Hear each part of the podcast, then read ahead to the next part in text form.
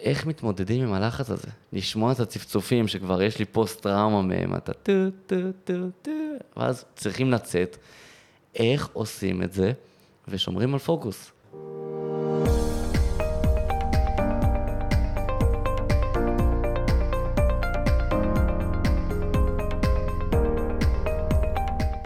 חברות וחברים וברוכים הבאים לפרק חדש של הפודקאסט לנצח את התחרות, התוכנית שבאה לעורר את השיח על האתגרים שמלווים את עולם הספורט התחרותי, לדבר על כל אותם הדברים שאנחנו קצת פחות מדברים עליהם, וכמובן לתת לכן ולכם כלים וכיווני מחשבה שיאפשרו להתמודד עם אותם האתגרים. אני המנחה שלכם ירדן שר, בעברי ספורטאית תחרותית ואלופת הארץ בשחייה, וכיום יוצרת תוכן, מאמנת רגשית ומנטלית, ובעיקר בעיקר חוקרת את ההשפעות של החיים בעולם תחרותי על אספקטים שונים בחיינו. והיום אני מארחת את גור ארד, פיינליסט העונה השלישית של נינג'ה ישראל ומתחרה בעונה הנוכחית, הרביעית, ונראה לי מעל הכל פשוט בן אדם מעורר השראה. אז שלום גור. מה שלומך? שלום לכולם, אהלן. Uh, טוב, נראה לי שאפשר להגיד שנהיית סלב אחרי ההשתתפות וההצלחה הגדולה שלך בעונה השלישית של נינג'ה ישראל, שבעצם הגעת פעם ראשונה, אפשר להגיד משום מקום, ועלית לגמר. נכון, לגמר יש כמה שלבים, הגעתי עד לשלב האחרון של הגמר. לא, אז איך זה באמת מרגיש, התחושה הזאת של פתאום אתה מסתובב ברחוב, ואומרים לך שאתה השראה. גם uh, לפני כל החיים, תמיד חיפשתי איפה אני יכול לתת השראה. הייתי מפקד בצבא, תמיד תמכתי בחיילים, רציתי לקחת את זה לכמה שיותר לעזור וללמד. והנינג'ה, בזכות הנינג'ה, הגעתי לתת ערך והשראה לכמויות ענקיות, לא ביחידות הקטנות שבהן שירתתי כל החיים, אלא למיליונים, מאות אלפים, כל מי שצופה בזה בטלוויזיה. בוא, בוא נדבר כזה תכלס. אם לא היית מצליח כל כך, אז זה לא, זה לא היה קורה. תקשיבי, אני לקחתי סיכון ענק בזה שהתחרתי. הייתי, עבדתי במקום מאוד מסווג, שלא יכלתי להצטלם, אבל הקצץ לי משהו, הקצץ לי החלום של הנינג'ה, לקפץ על המסלול הזה, להראות שאני מסוגל, שאני יכול להוכיח להורים, למשפחה, דבר שאנחנו נדבר עליו בהמשך, על הסיפור חיים שלי. אתה יודע מה? בוא נתחיל בהתחלה, בסדר. או-אה, את יוצרת פה מתח עכשיו, אני זהו. הולכת אחורה, כדי שיהיה לנו... שיהיה להם פה רקע. שיש, שיהיה את הסיפור השלם. אז אה, לא היית ספורטאי תחרותי, או משהו ברמות האלה כילד. כילד אני הייתי בעייתי מאוד. העיפו אותי מבית ספר, עברתי לתיכון של נוער בסיכון. כל כך קשה לדמיין את זה, נכון, באמת. אני היום בן אדם אחר, 180 מעלות לחלוטין. מכירה את זה, מסיבות בלילות ואלכוהול, וגם הגיע השלב של סמים וסיגריות, ולהיות הילד המרדן שלא כל כך מקשיב להורים שלו. אני אוהבת שאתה אומר מכירה את זה, אני חושבת ש... לא, לא בטוח שאני מכירה את זה, כנראה שלא.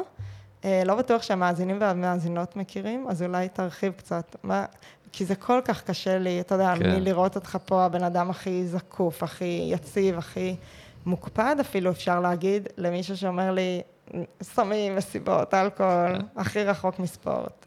אני הייתי מרדן, לא, לא למדתי, אה, בקושי הייתי בבית, אה, הייתי יוצא בלילות, חוזר בבקרים, ישן בספסלים אה, ברחוב. אבל למה?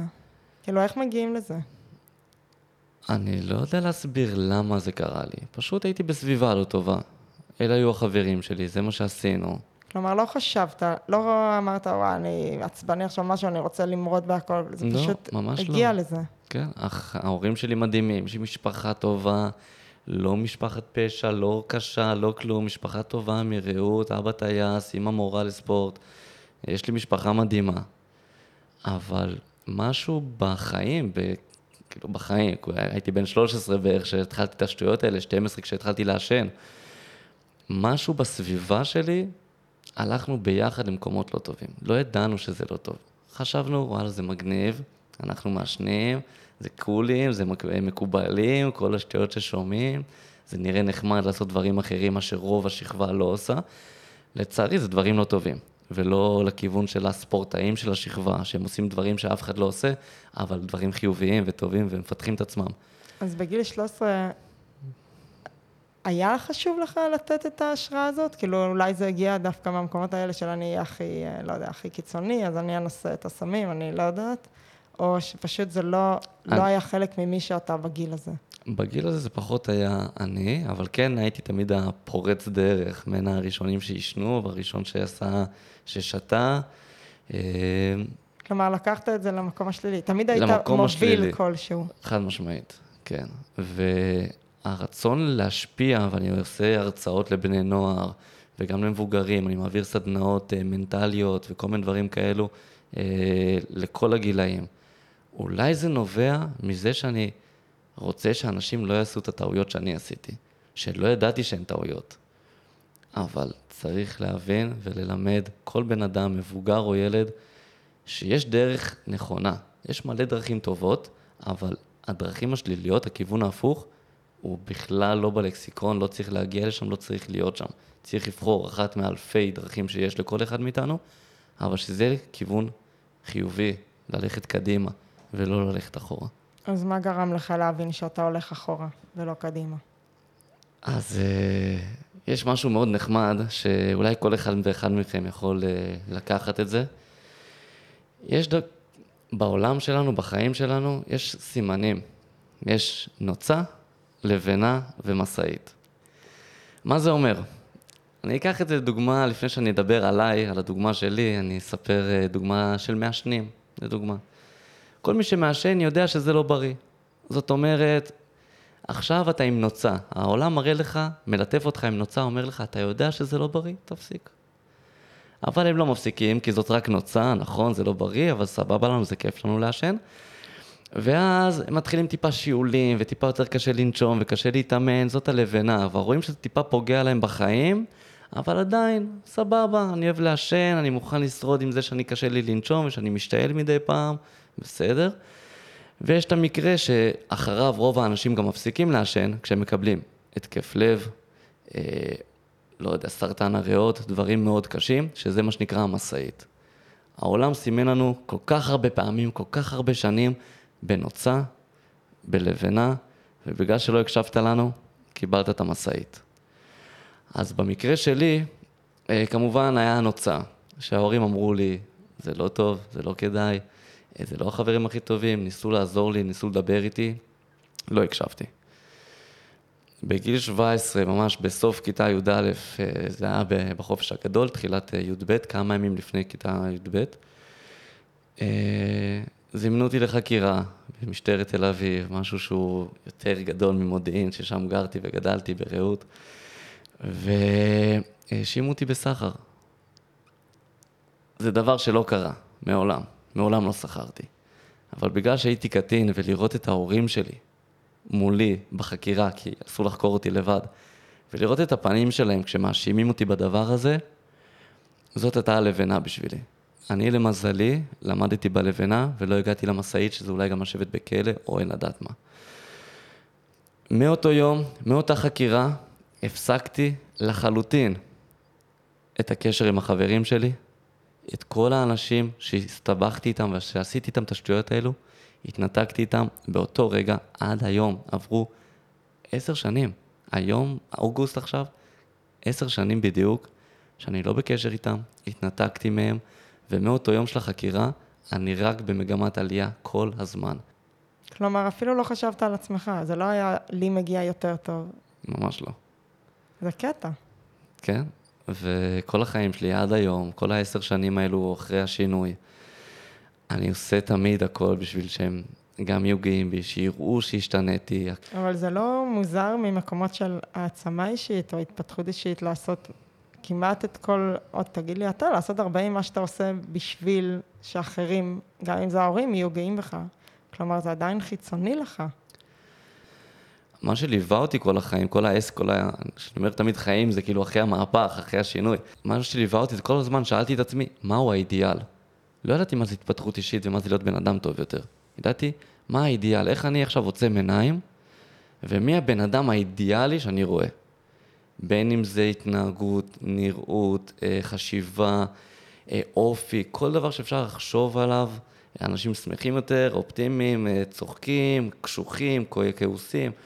כל אופי שבן אדם שאנחנו מסתכלים עליו, יש מלא אנשים, מלא סוגי אנשים, כל אחד מתנהג אחרת, מדבר אחרת, מתנהל אחרת, אני כל הזמן דמיינתי לעצמי, מהו האידיאל? מה הדבר הכי, מי הבן אדם הכי נכון שצריך להיות? מה, איך כל אחד, וכביכול אני אומר את זה לעצמי, איך אני הייתי רוצה להיות? וזה מה שליווה אותי כל העשר שנים האלו. וככה התפתחתי, ככה הפכתי להיות בן אדם הרבה הרבה הרבה יותר טוב. ואני חושב שאני במקום מדהים, מטורף, וכל זה עם עצמי, עם זה שהבנתי שאני צריך להיות בן אדם טוב יותר, ודמיינתי לעצמי מהו האידיאל. שזה האידיאל שלך. כלומר, שלי. אתה חושב שלכל בן, אד... בן אדם צריך לדמיין איזשהו אידיאל? נכון, נכון מאוד. כל אחד יכול להסתכל, לדמיין משהו, ולראות איך הוא היה רוצה להיות. אני בטוח שאם יש פה אנשים שהם מתעצבנים הרבה, ושהם כעוסים, או אה, לא צוחקים מספיק, או דברים כאלו, יכולים לעצום עיניים ואולי להגיד, אולי באמת כדאי לצחוק יותר, אולי כדאי לכעוס פחות, כי אני בטוח שאף אחד לא, לא רוצה להיות כעוס כל הזמן, ולא רוצה להיות עצוב כל הזמן. אז עדיין לכל אחד יש אידיאל מסוים, שהוא גם בסופו של דבר מחבר יחסית אצל רוב האנשים. עכשיו, זה נשמע שאצלך באמת לקחת החלטה ופשוט עשית את זה, ויש אידיאל ואתה פשוט הולך על זה. זה לא כל כך פשוט להרבה אנשים. אתה מודע לזה שעבור הרבה אנשים אחרים, נגיד עבורי, אני יכולה לדמיין הרבה אידיאלים, אבל אני, זה יכול לקחת אותי דווקא למקומות לא טובים של אני אנסה להגיע לאותו אידיאל, וכשאני לא אצליח אז אני אהיה נורא ביקורתית ונורא קשה עם עצמי, כי בשבילי תהליכים לוקחים זמן. אני בן אדם שלוקח לו זמן להשתנות. זה אף פעם לא יבוא בבום, או לא, never say never, אבל זה לא יבוא בבום. גם לי זה לא הפך בבום. אני לא יום אחרי כבר הייתי הבן אדם שאני היום. אבל עשר שנים עברו, מספיק שאני בכל יום אהיה אחוז אחד טוב יותר, אני לא אהיה בסוף השנה אה, 365 אחוז טוב יותר, כי זה ברי- בריבית דריבית, כמו שאומרים. כל אחוז זה יותר אחוז מאתמול, וזה עולה וזה עולה. ואתה מצליח עם התודעה הזאת באמת להיות ביום-יום? חד משמעית.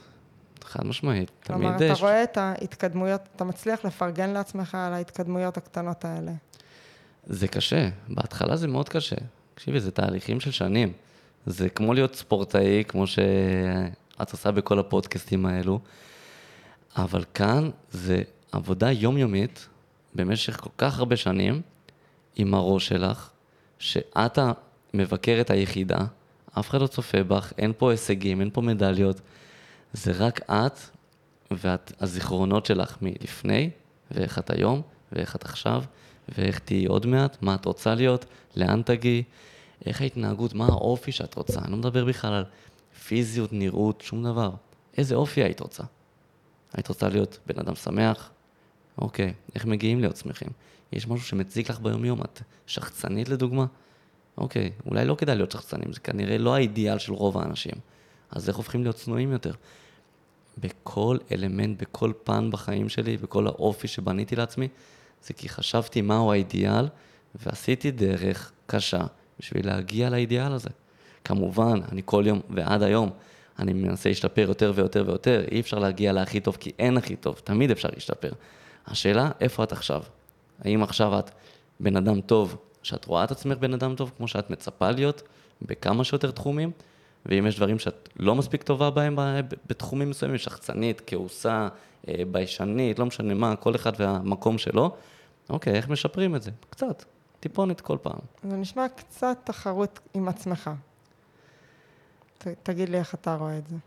אמ, כי אתה כל פעם צריך לבדוק אם אתה יותר טוב מגור ארד של יום האתמול. זה... העניין זה הכותרת, התחרות. כי לפעמים תחרות הופכת להיות uh, משהו שלילי. כי אנחנו לא באמת מתחרים במישהו, אין פה מנצח ומפסיד. יש פה הישג, אנחנו רוצים להשיג משהו. אני רץ עכשיו אחרי ההישג שלי. אני רוצה להיות טוב יותר. אני לא מתחרה בגור של פעם. איך אני משיג דברים שאני רוצה. לא מתחרה פה באף אחד. אז בסוף זה כותרות, גם הכותרות שאנחנו אומרים לעצמנו בראש, הן יכולות או לשמח אותנו, או לבאס אותנו. הכל תלוי איך אנחנו מגדירים כל דבר שקורה לנו בחיים. אנחנו יכולים להגדיר אה, משבר, הדבר הכי קשה שקרה לי בחיים, ואני בחרדות או דברים כאלה, אבל אם אנחנו נכנסים לעומק, ואפשר להבין, אולי זאת לא חרדה, אולי זה טיפה עצובה, קרה לך משהו, זה לא משבר. בסוף אנחנו יוצרים לעצמנו את המציאות לפי המילים, לפי הלקסיקון שיש לנו בראש. ואם אנחנו תמיד נג, נגיד את המילים הגרנדיוזיות, הגדולות, החרדה, משבר, דיכאון, טראומה, זה מה שאנחנו ניצור, אבל זה לא בהכרח זה.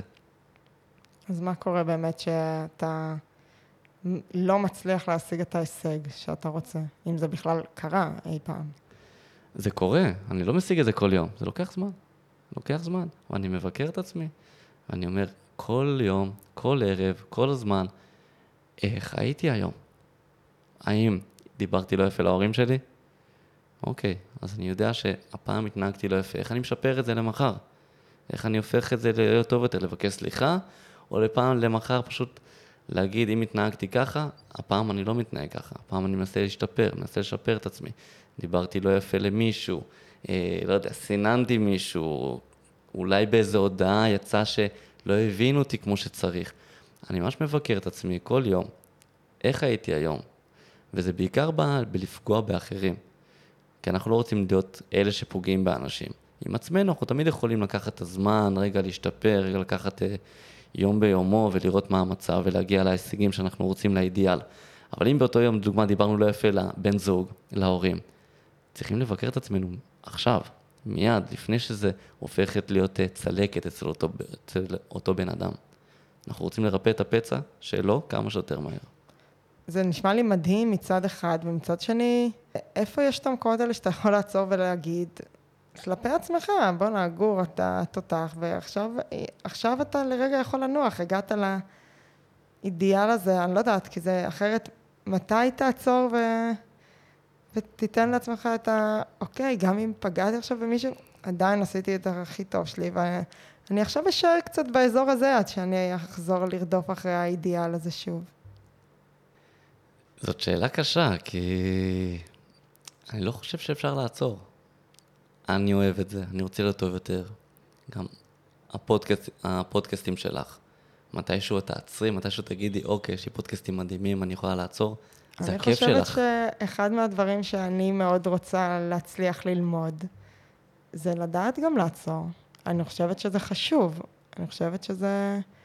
לפעמים העצירות האלה הן מה שנותנות לנו, החיים הרי זה לא ספרינט. החיים זה גם לא מרתון, זה הרבה יותר ארוך מזה. אז לפעמים צריך לעצור, לנוח ולהגיד, אה, שיואו, איזה נוף מדהים, כאילו, תראה לאן טיפסתי. זה לא סותר, זה בא גם, זה בא ביחד. אין עם זה שום בעיה, וגם, לא אמרתי להשתפר פי שלוש כל יום. אחוז אחד קטנצ'יק, אפילו פחות. אז איפה זה מגיע? מה זה? הרגעי נחת האלה של כמה עשיתי, כמה השתפרתי. אה, זה בסדר גם אם זה לא, לא, זה לא, אני אוהבת את זה שאמרת שיש אידיאל לכל אחד. האידיאל שלי, ירדן האידיאלית שלי, גם ירדן שתדע לעצור לפעמים, כי, כי זה באמת אולי קצת יותר רחוק מהאופי שלי. ונראה לי גם משלך. אבל מעניין אותי אם אצלך אתה כן מצליח איכשהו, אתה יודע, לעשות את האינטגרציה הזאת של, הנה, עכשיו אני פתאום רואה, את, אה, רואה אותך יושב כזה בצד, זרוק, לא זקוב, לא יודע, זה... ירדן, עזבי אותי, עכשיו אני נח, זה העשר דקות שלי. אין מצב, גוף הזקוף, מה זאת אומרת, זה, זה הטייטל שלי. אה, קשה לומר, כי באמת אני, אני זה, זה, זה, זה לא שזה מעיק עליי, זה לא שזה קשה לי ואני צריך רגע לנוח ונמאס לי לחשוב ונמאס לי להיות טוב יותר. כשאנחנו עושים משהו שאנחנו אוהבים, וזה גם טוב לנו, רק לנו, אז למה, לא, למה להפסיק? אם מישהו ירגיש שזה קשה לו, ונמאס לו להיות טוב יותר, אז שייקח מנוחה באיזה חוף. אבל בסופו של דבר אנחנו רוצים תמיד להיות טובים יותר. אנחנו לא צריכים לבקר את עצמנו ולכעוס על עצמנו. אנחנו רק צריכים להגיד איך היינו היום. וגם להגיד לעצמנו, כל הכבוד, גם היינו טובים היום. ולהסתכל חודש, חצי שנה אחורה ולהגיד, בואנה, אני בן אדם הרבה, הרבה, הרבה יותר טוב ממה שהייתי לפני חצי שנה. וזה רק ההרגשה שלי מול עצמי. אני לא מנסה לקבל דברים כאלו מהסביבה. זה רק איך אני מרגיש עם עצמי. וככה אנחנו גם יוצרים אהבה עצמית ותודעה עצמית. ובסוף אנחנו מתחברים לעצמנו ואנחנו מגיעים לדברים, ליכולות תודעתיות שלא דמיינו שזה בכלל אפשרי. אני בהתחלה, כשהייתי בן 17, כשחשבתי לעצמי כל הזמן, אני חשבתי, אם ילדים ישמעו אותי אומר את זה, אני חשבתי שמשהו לא בסדר בי. אמרתי לעצמי, זה בסדר שאני מדבר עם עצמי? כולם מדברים עם עצמם? ילד בן 17-18 שבאמת לא היה לו מושג אם כולם מדברים לעצמם, איך זה עובד הדבר המוח הזה? כאילו, אני מדבר לעצמי, אני שומע את עצמי, אני עונה לעצמי, הכל דרך המוח, דרך המחשבה שלי. חשבתי שמשהו פה מוזר. היום אני מבין שזה דבר, כנראה התברכתי, אבל כולם עושים את זה. רק אני מצליח גם לתקשר עם זה בכוונה וברצון ובאהבה.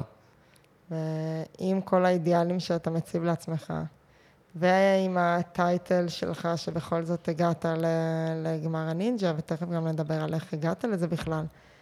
אמ, אתה מרגיש גם אלמנט של לחץ? כאילו גור ה, אתה, יש לך תמיד איזשהו עוד טייטל, אתה לא יכול לאכזב. בסופו של דבר אנחנו בני אדם.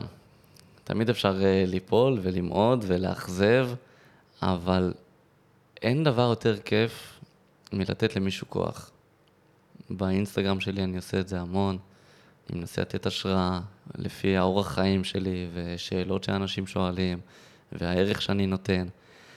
זה שאני הולך ברחוב ואני תמיד זקוף ונחמד ואני לא יורק ברחוב או לא יודע כל מיני דברים כאלו, זה חלק מהעניין הזה שאני לא יודע אם מישהו צופה בי או לא, אבל זה שאני, גם אם אף אחד לא רואה אותי, אני עושה את הטוב שלי, אני לא עושה דברים מגעילים, זורק אה, לכלוך ברחוב או דברים כאלו, זה כבר לא משנה אם מישהו צופה בזה ומקבל השראה או לא, זה אני יודע שאני עושה את הדבר הנכון.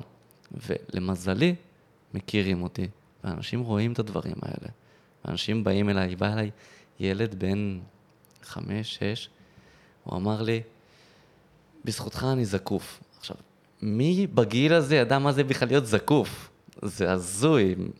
לא גיליתי מה זה זקוף עד גיל 20 נראה לי. ובגיל 6 הוא צפה בנינג'ה והוא כל הזמן זקוף בזכותי, בגלל שהוא ראה אותי. אז... מה זה אומר עבורך, להיות זקוף? כשאנחנו זקופים, אנחנו גם דואגים לפיזית ולבריאות שלנו, וגם אנחנו טיפה מראים ביטחון, טיפה גאים בעצמנו. זה, המידה הזקופה זה מהווה, זה, קשה לו להסביר את זה, אני מרגיש שאני מפיץ אור. כשאני עומד זקוף, ואני מוכן שאנשים ייגשו אליי וידברו איתי, אני לא מתחבא, אני לא נעלם, אני לא רוצה שלא יצפו בי, שלא יראו אותי. אני אני חושב שזה משהו שהוא מהווה השראה, כמו שילדים באים אליי, וזה הדבר הכי חשוב שיש. עכשיו, באמת שאנשים רואים בך כהשראה, ומשהו, אתה יודע, הזקיפות שלך היא מעין מרימה אותך גם מה... זה...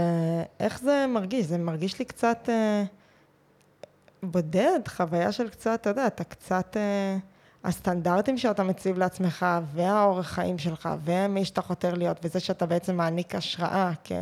כאילו בכל זאת מסתכלים עליך למעלה, אם תרצה או אם לא. אז איפה פה זה מכיל חברים, זוגיות, איך זה מסתנכרן? אמ, זה הכל לפי הניהול זמן שלנו. לפעמים זה קשה. אמ, יש עיסוקים, יש דברים לעשות, וגם לחברים שלי עסוקים, אז אין אה, מה לעשות, מנסים למצוא כמה שיותר זמן. אה, בת זוג, לפני הנינג'ה קצת אה, נפרדנו. אז כרגע אני כבר בתקופה, שנה ומשהו, שאני בלי בת זוג. אה, גם אולי זה קצת קשה להשיג בת זוג עם האורח חיים המוזר שלי, לקום לפנות בוקר ולישון מוקדם בערב ולאכול בריא ולהיות בן אדם אה, כזה יחסית בריא. אה, אהבתי את היחסית. יחסית בריא. אהבתי את היחסית. חשוב, שיהיה לאן להגיע. בדיוק, לשאוף לאנשהו. צריך למצוא את האיזונים, צריך למצוא את הדברים האלו, אבל בסוף, כשתגיע בת זוג, כשתקבל את זה, וגם אני אקבל אותה, אז אה, זה הדבר הכי טוב שיכול להיות. ואיך מוצאים את האיזונים? איפה יש איזונים? זה בסטנדרטים ובאורח חיים הזה, ו... את האמת שאני די פנאט בקטע הזה, אני מאוד מאוד בריא אה, באורח חיים הזה. עכשיו, כשאנחנו מדברים על ספורטאים, ננצח את התחרות, על ויתורים ועל האורח חיים הקשה הזה, אני מבין אותו לגמרי, כי זה מה שאני חווה. בוא, בוא נשים את הדברים על השולחן, אתה ספורטאי לגמרי, נינג'ה זה, אתה יודע, זה לא אולימפי, אבל זה תחרות לכל דבר. זה עוד לא אולימפי. זה עוד לא אולימפי. אומרים שזה ממש, יש סיכוי אפילו ל-24 או 28. כמה, כמה אתה צריך להתאמן? כי זה לדעתי התקופת צילומים היא יותר אינטנסיבית מכל ענף ספורט אחר. או בטח כן. לא נופלת מענפי ספורט אחרים. זה משוגע, אז כן, קודם כל זה שנים של אימונים, הכנות לזה. ואז uh, יש צילומים שהם עורכים בערך חודשיים, שכל הצילומים הם בלילה, בשעות ההפוכות. זאת אומרת, אני בדרך כלל קם ב-4.50 בבוקר, הולך לישון ב-9.30 בערב. הצילומים רק מתחילים באזור 8 בערב ומסתיימים ב-6-7 בבוקר.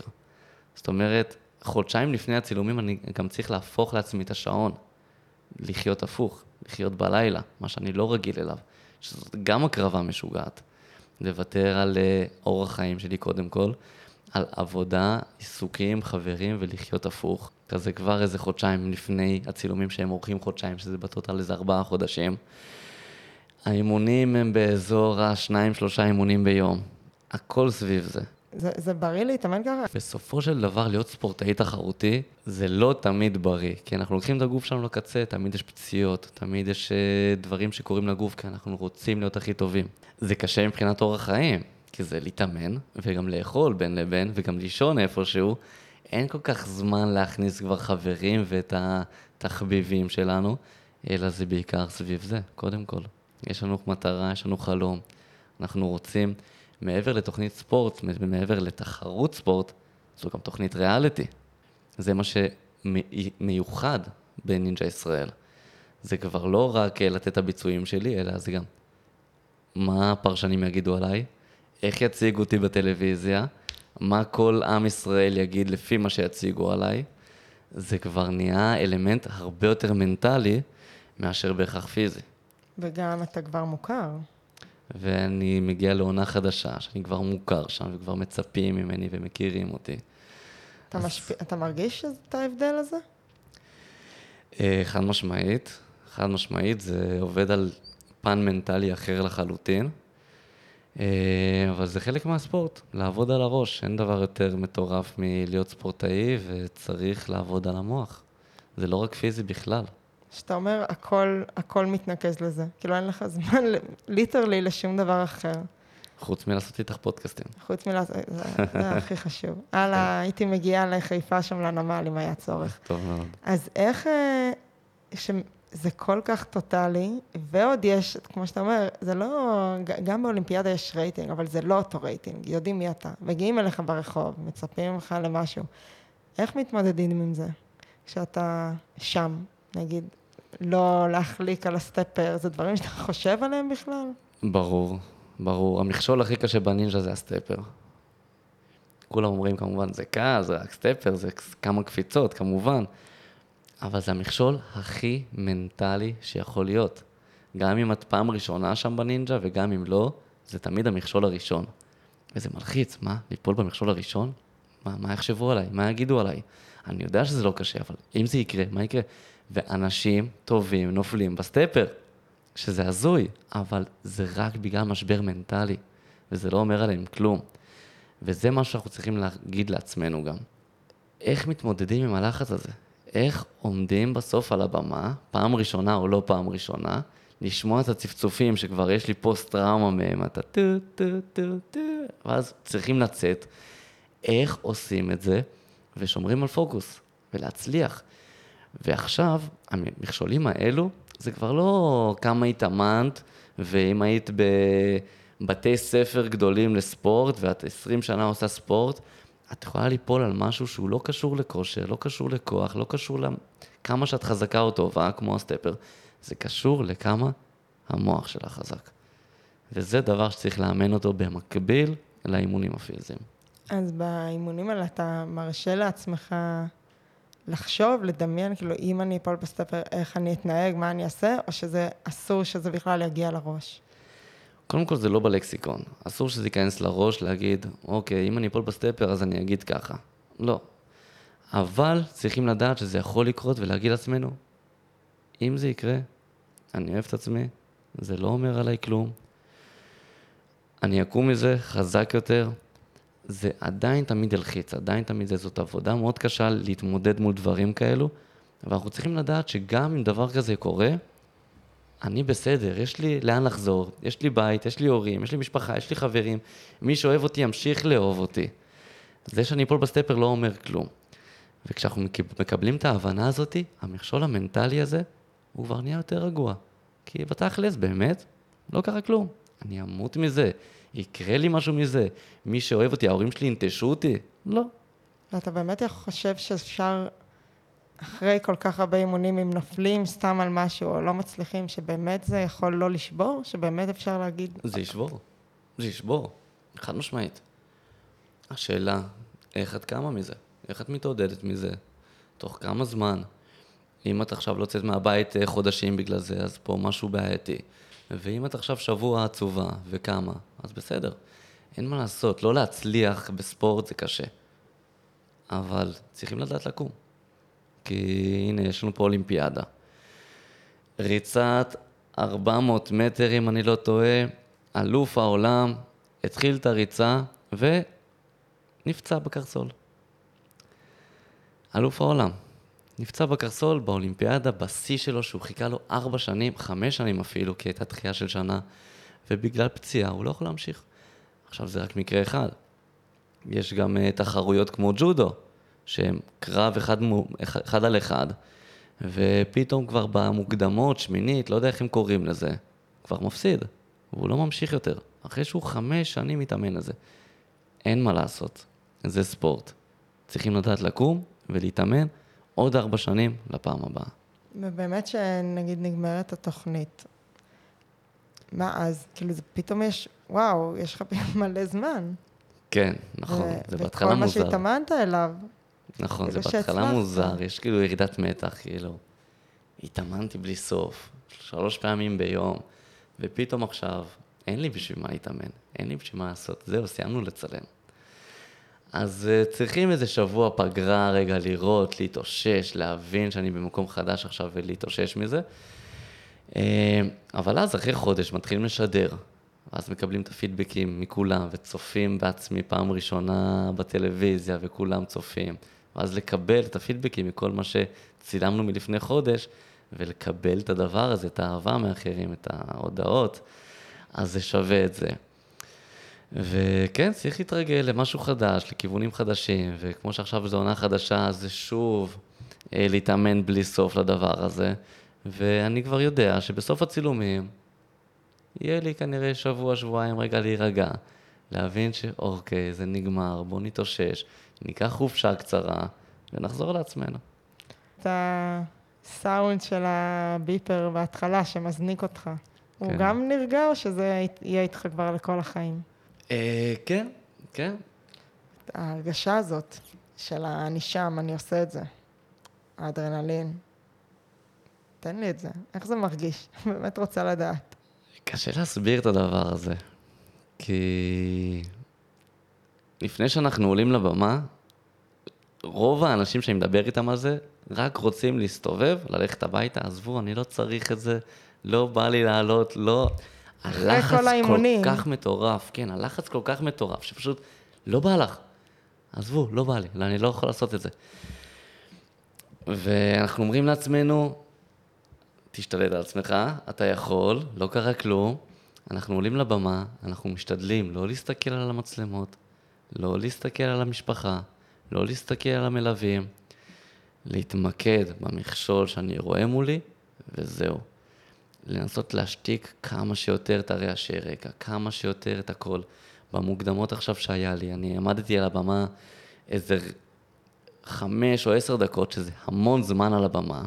לפני שהקפיצו אותי, כי היו דיבורים ויצאו לי פרסומות וכל מיני דברים כאלו של ההפקה, ואני עומד על הבמה, מתכונן לסטפר כבר, ואני עומד, ואני לא שומע צפצופים, ואני לא שומע צפצופים, המון המון זמן, וכל... זה הסיוט של כל ספורטאי, נכון. כל שיהיה משהו, בעיה במזניק, שיורידו ויעלו אותך, וואו, עשר דקות שם? זה הזוי, זה המון, זה, זה, זה נראה כמו שעה, זה נראה כמו נצח, והקהל צועק לי, גור, וילדים קטנים, גור, גור, אני רוצה להגיד להם שלום, תודה רבה, כן, כאילו, כיף לי לשמוע אתכם, אני, אני שומע, אני רוצה להגיד לכם תודה.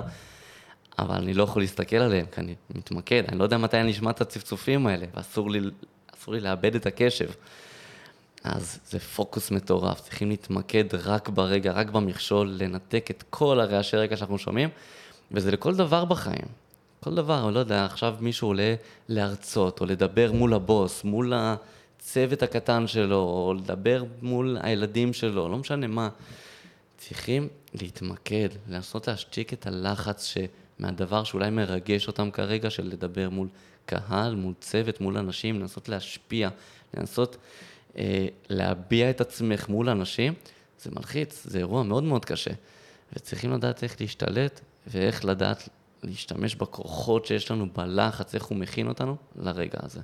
עכשיו, אתה משווה בין התחרות הזאת, בין הרגע שיא הזה של הנינג'ה לבין אה, דברים אחרים בחיים.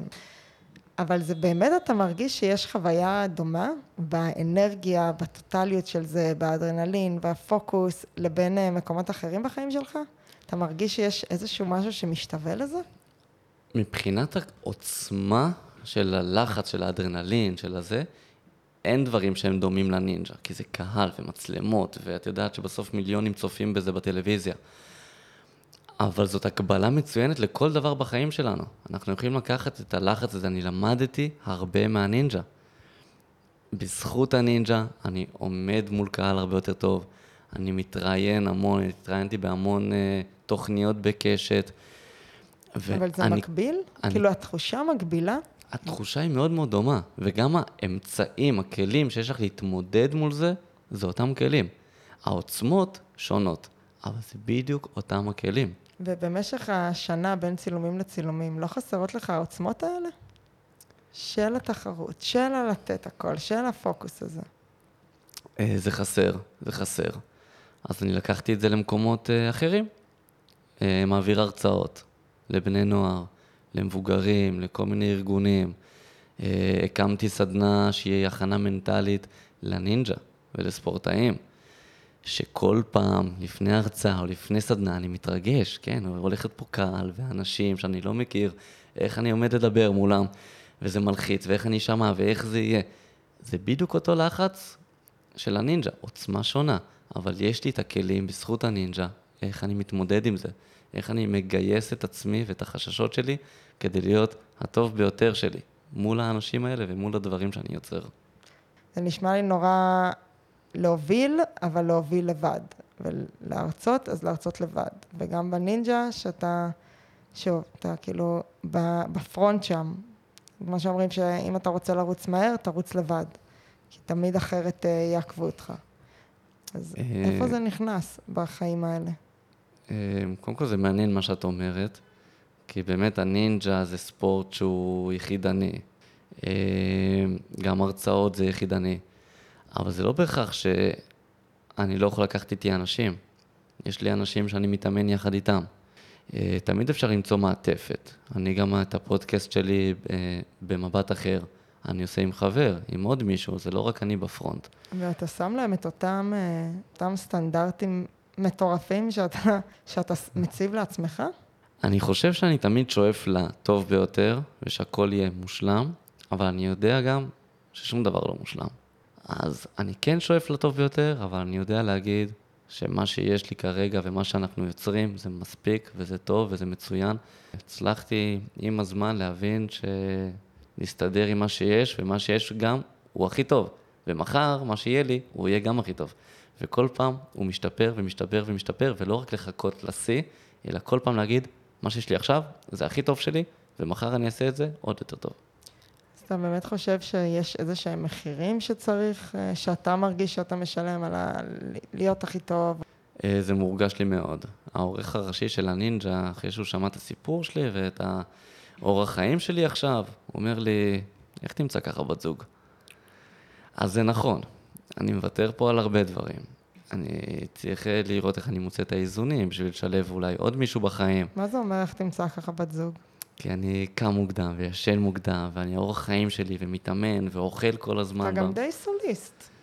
יכול להיות שאני גם די סוליסט, אבל לקחתי לעצמי משימה. עשיתי משהו יפה, ובתחילת שנה, אחרי כל השינויים שעשיתי בחיים, ועזבתי את העבודה, והגעתי לנינג'ה, והלך לי טוב, ואז הפרסום, ונפרדתי מהבת זוג, אז עברתי לגור בתל אביב כדי רגע לעכל את כל השינויים שעשיתי בחיים, כי עשיתי בשנה האחרונה בתקופת הקורונה כל כך הרבה שינויים קיצוניים בחיים שלי מקצה לקצה. ואז אמרתי לעצמי, רגע, אני אולי באמת צריך ללמוד איך לשלב עוד מישהו בחיים שלי. איך אני עושה את זה, איך אני אלמד לא לדאוג רק לעצמי, כי עד עכשיו באמת, אני רק סוליסט, רק דואג לעצמי. אז אימצתי כלבה, את הילדה הקטנה שלי, גואפה. שזה דבר מדהים. גם היא מדהימה, אני פגשתי אותה, כן. אבל זה גם דבר מדהים בפני עצמו, לאמץ. אז אימצתי אותה כשהייתה בת איזה חודש וחצי, קטנה, מעמותה, מצאו אותה בשכונה קשה, ולמדתי שאני יכול לטפל ולדאוג לעוד מישהו. כי זה היה חסר לך?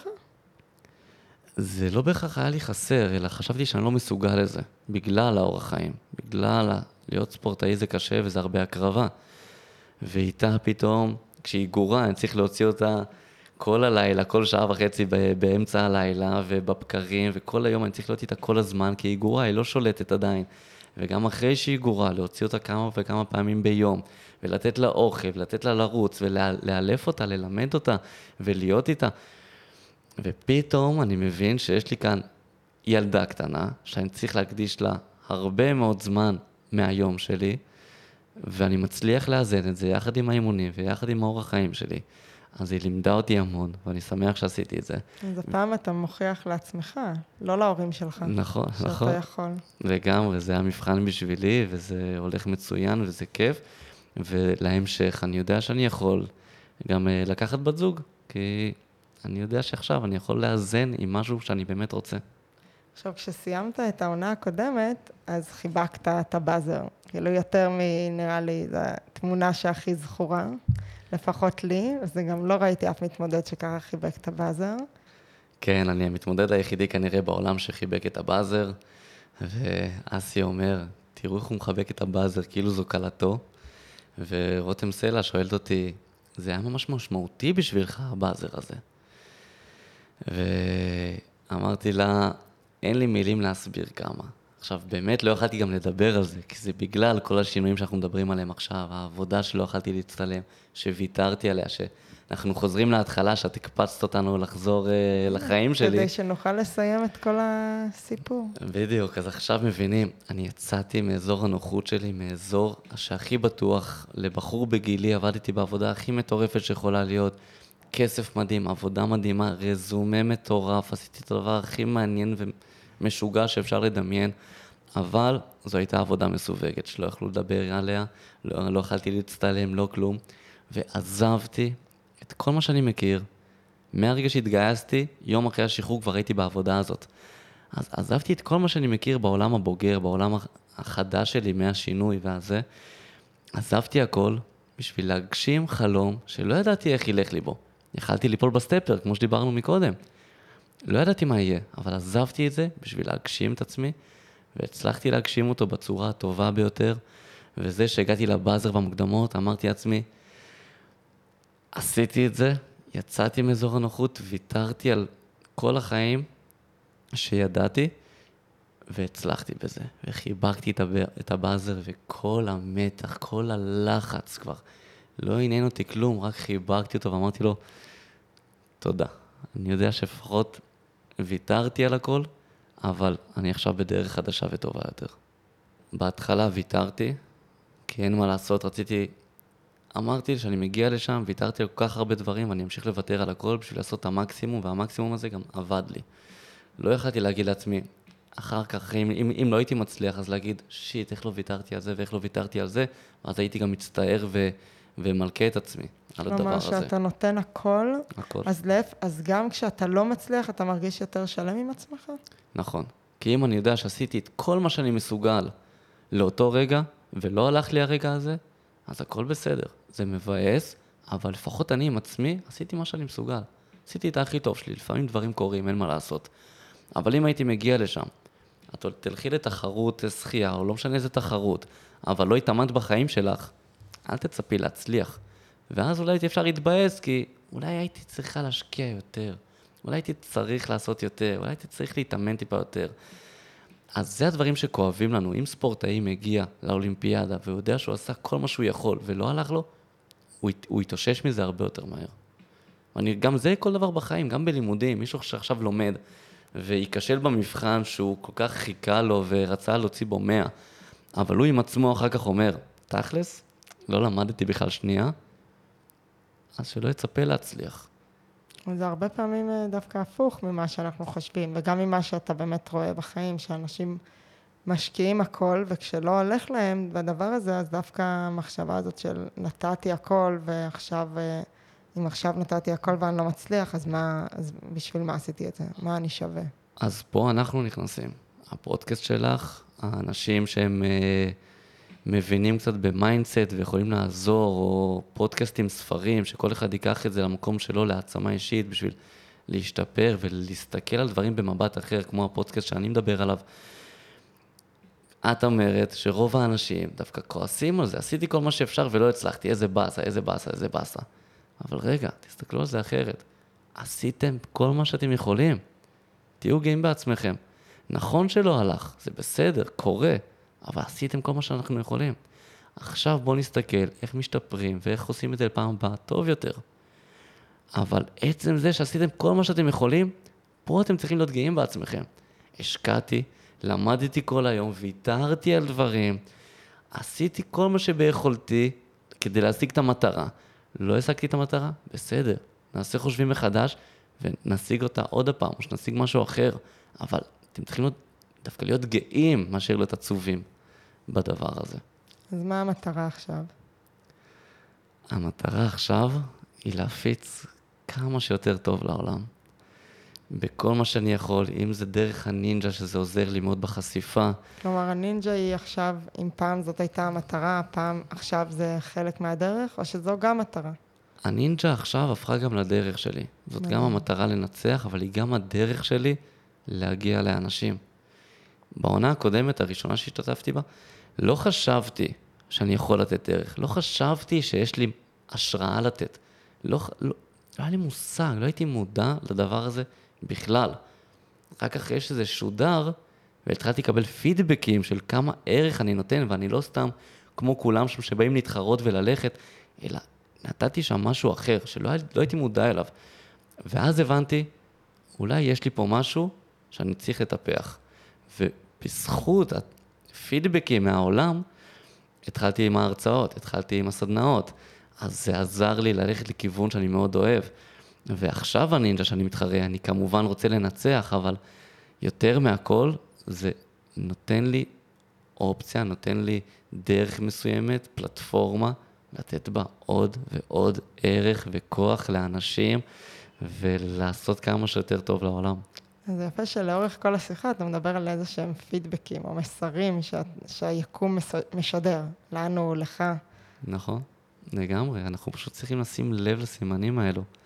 כל הזמן יש מסרים, בין אם זה מילוליים שאנשים אומרים לנו, לבין אם זה כמו שדיברנו על הנוצה, לבנה ומשאית. תמיד יש סימנים. איך שמים לב אליהם? אז איך מסנכרנים, אה, אולי ככה שאלה אחרונה, בין בחוץ לבפנים? בין מה שהלב אה, רוצה לבין מה שהיקום אה, משדר לנו?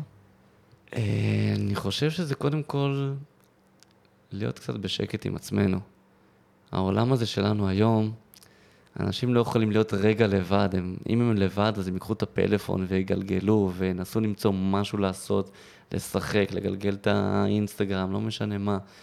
תמיד האנשים מנסים לברוח מהמחשבות שלהם, בכל אופציה אפשרית. או זה לבהות, לבהות בטלוויזיה, העיקר לא להישאר לבד ולחשוב עם עצמנו. אנחנו נצליח לסנכרן את הרצונות, את החלומות, את האהבות שלנו, יחד עם העולם החיצוני, כשאנחנו נדע רגע לשבת בשקט, מדיטציה, בשקט, לא משנה מה, עם עצמנו ולחשוב. לא משנה מה יעלה במחשבות, אבל לשבת עשר דקות, אפילו להתחלה חמש דקות, עם עצמי, מבלי לעשות כלום. זה הזוי שבעולם שלנו לשבת חמש דקות לבד עם עצמנו, זה כאילו, מה, אתה משוגע? אתה השתגעת? מה, אתה רוחני? כאילו, אני חייב לראות טלוויזיה, חייב לגעת בטלפון, חייב לדבר עם מישהו, אין מצב שאני לא אעשה משהו. אני לא יכול לשבת עם עצמי, אני לא יכול לשמוע את עצמי בראש. אנשים נמנעים מהדבר הזה, וזאת הדרך להבין באמת מי אנחנו. באמת, זה קשה, לשבת חמש דקות עם עצמנו. והייתי יותר אמיצה, הייתי עכשיו שמה חמש דקות של כלום בפרק, אבל אני אתן למאזינים לעשות את זה, ולמאזינות, מי שתרצה בכך. אה, אז ככה, דבר האחרון, אם אתה רוצה לחלוק עם המאזינות, מאזינים, ספורטאים, נינג'ות, שמאזינים לנו. אה, אני רוצה לומר שבאמת, תנסו למצוא את הדברים שעושים לכם טוב. הדברים הקטנים, לא הדברים הגדולים. תאהבו את עצמכם, תסתכלו, תשבו חמש דקות עם עצמכם ותחשבו מי הבן אדם האידיאלי בשבילכם. איך אתם יכולים להיות כמה שיותר קרוב אליו. איך אתם יכולים להיות אנשים טובים יותר. להיות uh, חיוביים, שמחים, אופטימיים. איך אפשר כל רגע להשתפר, לא בשביל אחרים, אלא רק בשביל עצמכם. וככה ספוילר קטן, אנחנו נקבל על העונה הבאה. יהיה מדהים, יהיה מעניין, זאת עונה מטורפת, זה הולך לרגש. אנשים גם יבכו, גם ישמחו. הולך להיות מטורף, באמת. אני אצפה ואתרגש. אה, אז תודה, תודה רבה גור, שמצאת את הזמן ככה בין אה, אימון לאימון, דילוגים לדילוגים אה, לבוא להתארח כאן. ותודה רבה גם לכן ולכם שהקדשתם את הזמן והקשבתם והאזנתם ובתקווה גם תיקחו איזה כמה דקות להתכנסות עם עצמכם. ואם אהבתם את מה ששמעתם ואם אתם חושבים שזה חשוב לכם או למישהו אחר, אני מאוד מאוד אעריך את זה אם תשתפו את הפרק הזה ברשתות חברתיות, בוואטסאפ, במיילים, לחברים, לבת זוג, להורים. כדי שנוכל ככה לדבר על הדברים, להעלות אותם למודעות, להבין שזה בסדר גם להיות רוחניקי וגם לא, ושאפשר אה, לשנות ולחשוב בכל רגע איך אנחנו מתקדמים להיות האני האידיאלי. גם אם לא נגיע לאידיאל שלך, גור, לפחות לאידיאל הצנוע יותר של כל אחד ואחת מאיתנו. אז אה, המון אהבה, ואנחנו ניפגש בפרק הבא, וכמובן בעונה הבאה של נינג'ה ישראל.